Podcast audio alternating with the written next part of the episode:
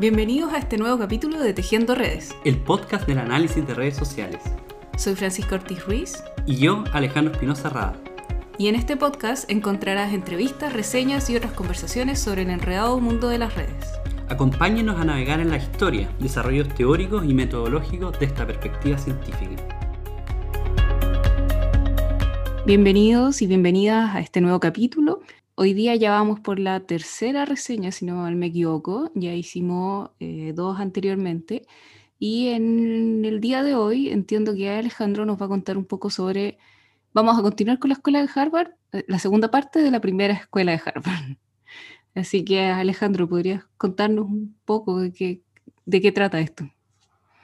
Muchas gracias, Francisca. Como ya las personas que nos escuchan sabrán, y lo que voy a hablar hoy día está basado en el libro de Linton Freeman, El desarrollo del análisis de redes sociales, un estudio de sociología de la ciencia, que tiene una versión en español, pero también está su versión en inglés.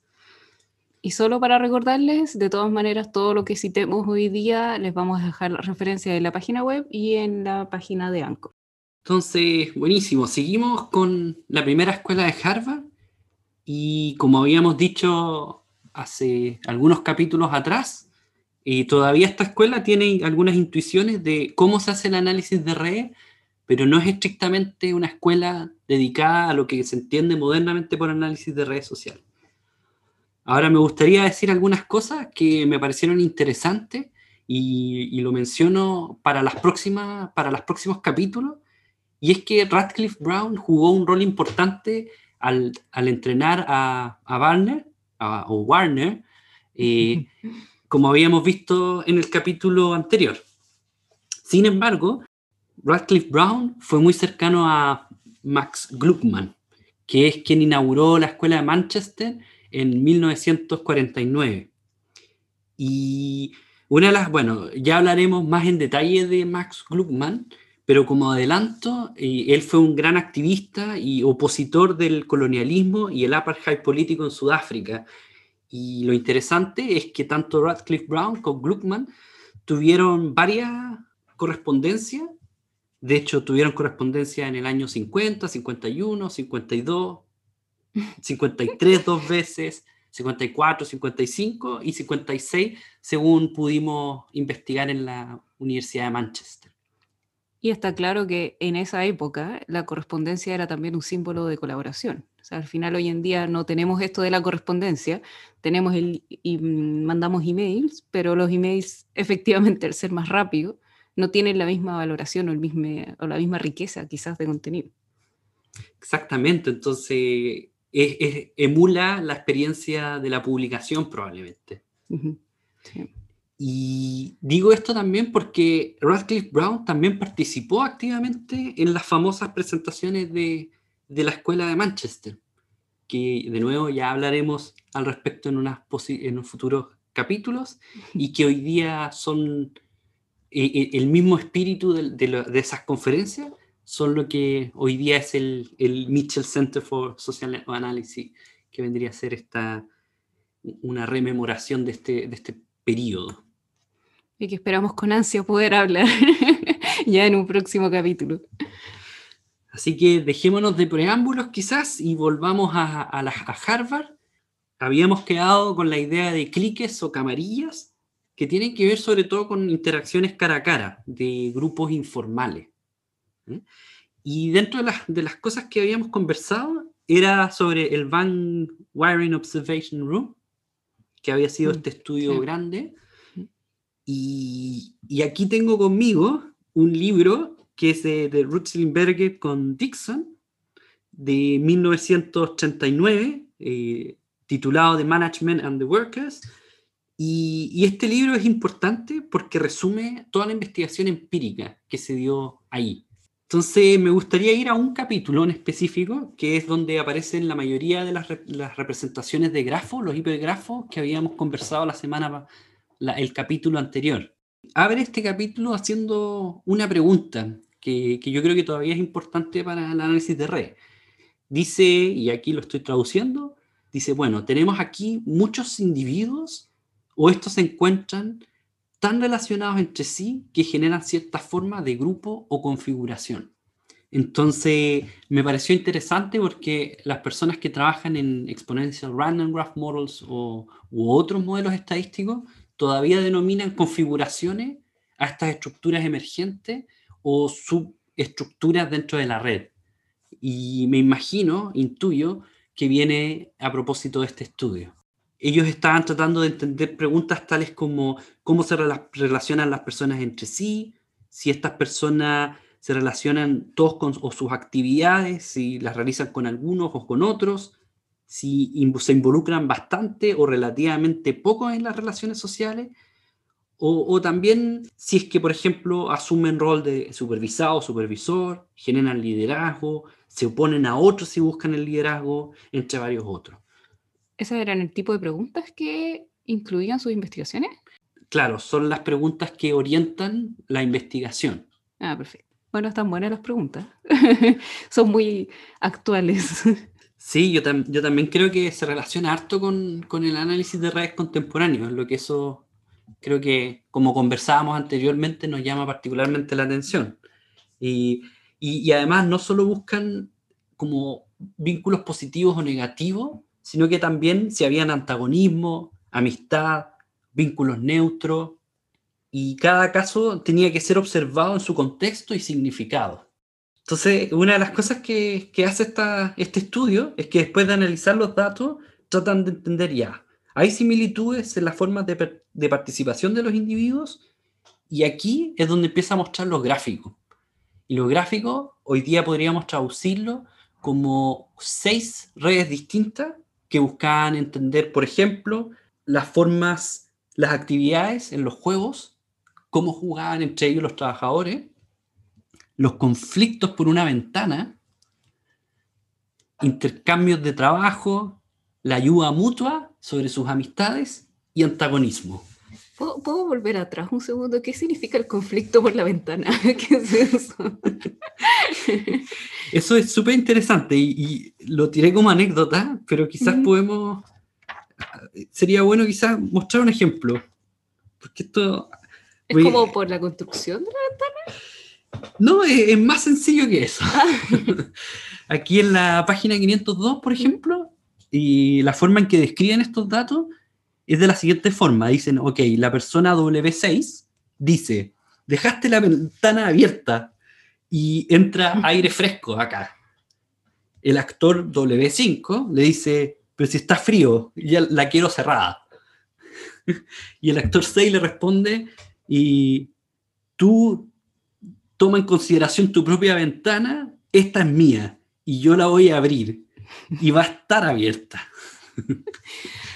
Debo hacer notar a la audiencia de que estoy con Alejandro, y Alejandro tiene el libro al frente de él, que es un libro de hecho de biblioteca, se nota que es uno antiguo, difícil de conseguir, y se ven unos diagramas justo anexo a estos diálogos tan particulares, y es impresionante cómo, claro, un ejemplo tan cotidiano, que ese ejemplo podría ser incluso hoy en día algo cotidiano dentro de la oficina de cualquier persona, o sea, quizás hasta alguno de ustedes, auditores, ha tenido esta misma situación con alguien en la casa, ahora quizás ya encerrados en cuarentena.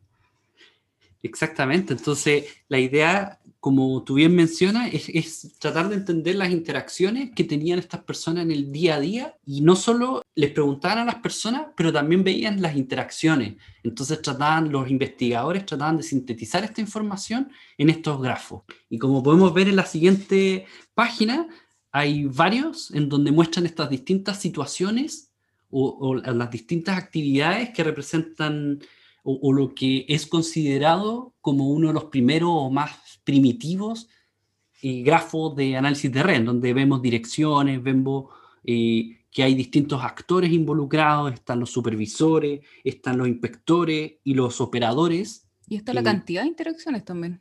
Exactamente. Y además, pero quizás el que ha sido como más famoso de estos grafos en particular está aquí al final, en la página 509, en donde se observa que la conclusión a la que llegan en este estudio es que las personas no necesariamente se agrupan por su ocupación, sino que hay cierto tipo de configuraciones que emergen combinando estas distintas redes. Y como los investigadores lo dividen, es que estas personas físicamente se dividen entre el grupo que está al frente de la sala y el grupo que está atrás. Entonces, a estos dos grupos los denominan el clique A, que vendría a ser este que está acá, ¿no? Que hacia el lado izquierdo, y el clique B, que es el otro grupo. Además, es interesante porque dice, bueno, aquí hay un par de personas, que vendría a ser en este caso W2 y W6, que no es tan claro a cuál de los dos pertenece. Y bueno, y hace por supuesto una reflexión de por qué eso podría ser, y que uno de ellos, por ejemplo, a veces participaba del otro grupo también. Y lo más interesante, y con esto voy a terminar con este estudio, es que al pie de página dice que ambos cliques no necesariamente poseen distinciones que son estáticas, ¿ya? Sino que sí había cierta solidaridad en el grupo. Y hay que tener cierto cuidado de interpretar y enraizar estos grupos pequeños. Entonces, como que lo que yo interpreto de esto es que ellos estaban al tanto de que esto era una foto, y que los procesos se generaban mucho más rápido, pero que sí se estabilizaban en estas pequeñas formas de alguna u otra manera. Y estaban al tanto muy de lo contextual y temporal, al final de cada situación.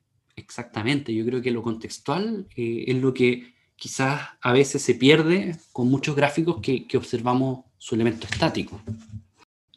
Bueno, ahora quizás podemos volver a Freeman, después de haber revisado rápidamente el libro de Roethlisberger y Dixon, y quedamos en que durante el periodo de la primera escuela de Harvard, como lo denominan acá, se generó un seminario permanente. Y y Freeman habla bastante de lo que era ese seminario, en donde se hablaba, por ejemplo, de Pareto o de otros, y de hecho Freeman no tiene una muy buena opinión sobre Pareto, pero lo que es interesante de este seminario en particular es que participan gente muy conocida. Entonces, por ejemplo, participaban permanentemente Whitehead y Roethlisberger, pero también personas como Mayo, Elton Mayo, Schumpeter, Brinton, Devoto, Curtis, Sinsar, Talcott Parsons, Davis y Robert Merton. Y en un tiempo corto, según menciona Freeman, también está Sorokin, que era el jefe de departamento en el apogeo de la escuela de Harvard sociológica. Estas son la gente que menciona Freeman, ¿o no? Me imagino. Exactamente, estas son la gente que menciona Freeman. Sí. Bueno, como feminista tengo que decirlo, me falta ahí una presencia femenina, pero supongo que es parte de la época, así que... pero algo que me encanta de estas cosas, de los seminarios, es que efectivamente se nota que desde siempre han sido un evento y un momento en que las personas pueden colaborar y pueden dialogar, y quizás es una de las pocas instancias en donde la gente puede dialogar tan abiertamente sobre ciencia, algo tan complejo como eso, y que de hecho es algo que se mantiene hasta hoy en día y ojalá también mantengamos con distintas instancias. Absolutamente, yo creo que además uno se encariña con la interacción cara a cara, ¿no? Sí, ojalá poder hacerlo así en un futuro, pero claro, la comunidad hispana estamos intentando hacer este coloquio de redes, siguiendo un poco esta lógica de seminario, que quizás no mantiene este tipo de interacciones cara a cara, pero lo bueno que mantiene es que mantiene gente que está en muchos países muy distintos y los puede mantener a todos congregados en un lugar, lo cual... ningún tipo de interacción quizás en esa época podría haber logrado. Así que definitivamente tenemos pro y contra en distintas instancias. Entonces continuamos. ¿Qué más tienes sobre los seminarios? Continuando entonces con los seminarios, Freeman nos menciona que Henderson asignó a George Caspar Homans como coordinador del seminario. Y después empieza a hablar de Homans, ¿no? Y Homans, para los que no lo conocen, estudió con Henderson y Elton Mayo, y según Freeman, Lo bueno de que haya estudiado con Elton Mayo, a diferencia de Henderson, que estudiaba a Pareto, que a Freeman no le agrada mucho, es que Elton Mayo le presenta las lecturas de Malinowski y Radcliffe Brown. Entonces sí vuelven a aparecer los antropólogos y en esta historia. Sí. Homans además era amigo de Chapple y Arensberg, y lo interesante es que Sorokin contrató a Homans en Harvard, y según Freeman, esto se debió a la fuerte oposición que siempre mostró ante el pensamiento difuso y el torpe estilo de redacción de Talcott Parsons. ¿Ocupas a esas palabras? Citado textual en esta traducción. Aunque esto sacaba una cita de Chile de 1989, para ser más preciso. Pero según Homans, en 1953, para hablar un poco de él, enseñó en la Universidad de Manchester y obtiene su maestría en Cambridge en 1955, donde después vuelve a Harvard. Entonces de nuevo vemos este intercambio intelectual entre Harvard y Manchester. Homans, en términos de su contribución más teórica o su contribución al análisis de redes, se debe sobre todo a su clasificación tripartita de un libro importante escrito en 1950. Y esta clasificación tripartita era la definición de lo que son las interacciones, emoción y actividad conjunta, que se encuentran interrelacionadas. Ahora, Freeman dice que uno de los problemas que tenía Homans es que no había estudiado álgebra ni teoría de probabilidades y que perdió tiempo en el cálculo, dado que Henderson lo había llevado a esa área de la matemática. Y según Freeman, esto habría sido poco apropiado para lidiar con las relaciones y con las estructuras sociales. White y Arensberg se convirtieron en Junior Fellow en 1936, y White específicamente realizó observaciones participantes en un arrabal del norte de Boston que él mismo llamó Cornerville, en donde surgió su clásico Street Corner Society en 1943, que es una súper rica etnografía y que de hecho fue reeditada en 4 oportunidades. Fue reeditada en 1955, en 1981 y 1993. Y como menciona el libro, este fue un bestseller, porque está súper bien escrito. Pero escrito entonces para todo tipo de público, no solamente para el público académico. Exactamente, entonces...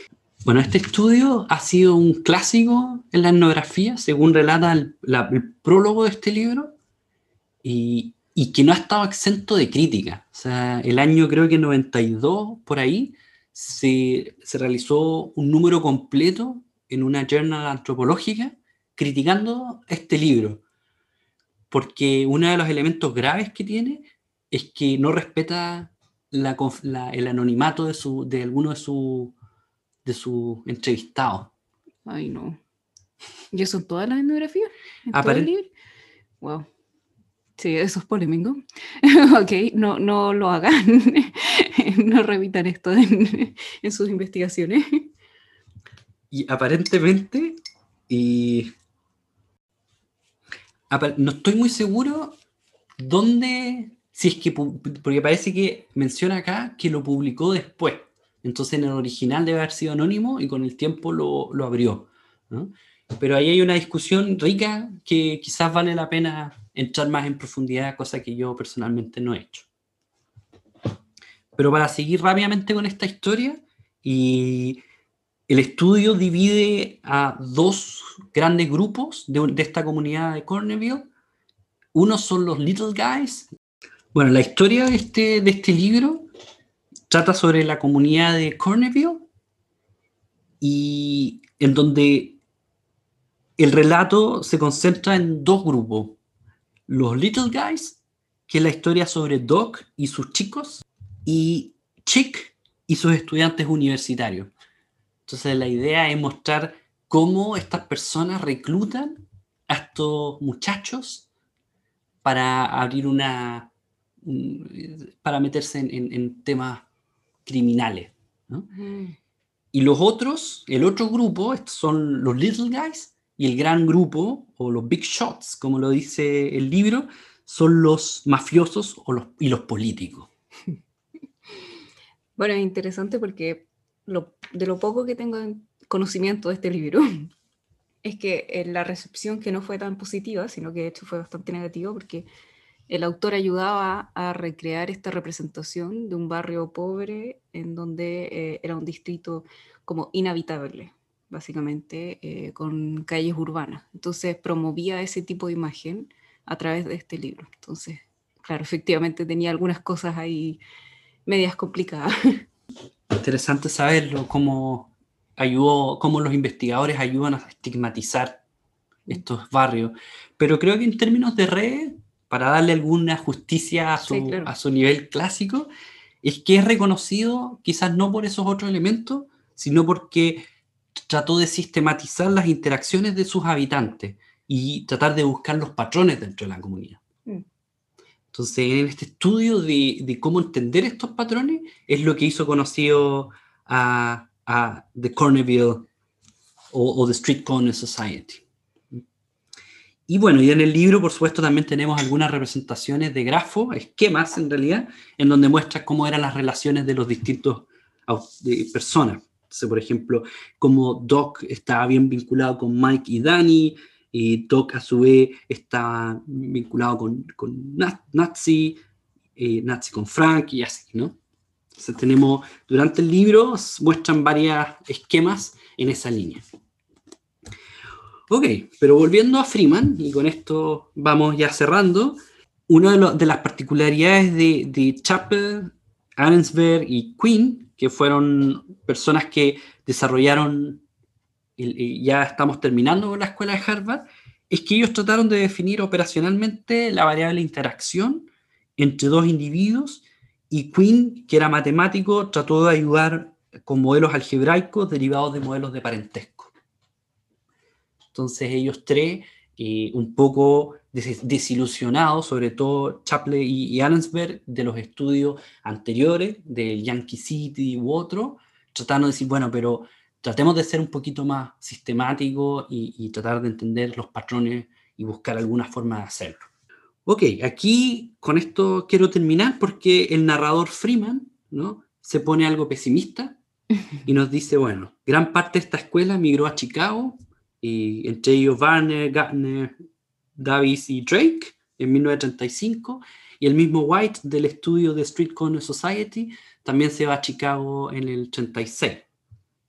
Otros se fueron a Cornell, al MIT o a Columbia, y dice lo siguiente, ¿no? Freeman dice, bueno, que esta escuela no logró generar un interés a largo plazo, ni logró convencer a la comunidad de científicos sociales de que se trataba de un paradigma general de investigación. Continúa diciendo, bueno, pero casi nadie habla del esfuerzo colectivo que tuvo lugar en la Escuela de Administración y en la Sociedad de Fellows de Harvard, que constituye una parte importante en la historia de este campo. Yo creo que con eso, con estas palabras finales, entramos a lo que Freeman menciona como el oscurantismo de análisis de redes por los próximos 30 años, pero que nosotros vamos a relativizar un poco y explorar en los próximos capítulos. Perfecto, entonces muchas gracias a todos y a todas por escucharnos y por acompañarnos en este capítulo. Esperamos encontrarnos pronto en alguno de los siguientes periodos históricos que veremos. Este fue el capítulo de hoy. Esperamos que lo hayan disfrutado. Recuerden que el primer miércoles de cada mes publicaremos nuestros capítulos. También nos pueden enviar anuncios o sugerencias para el programa a nuestros correos. Nos vemos en una próxima oportunidad para seguir tejiendo redes.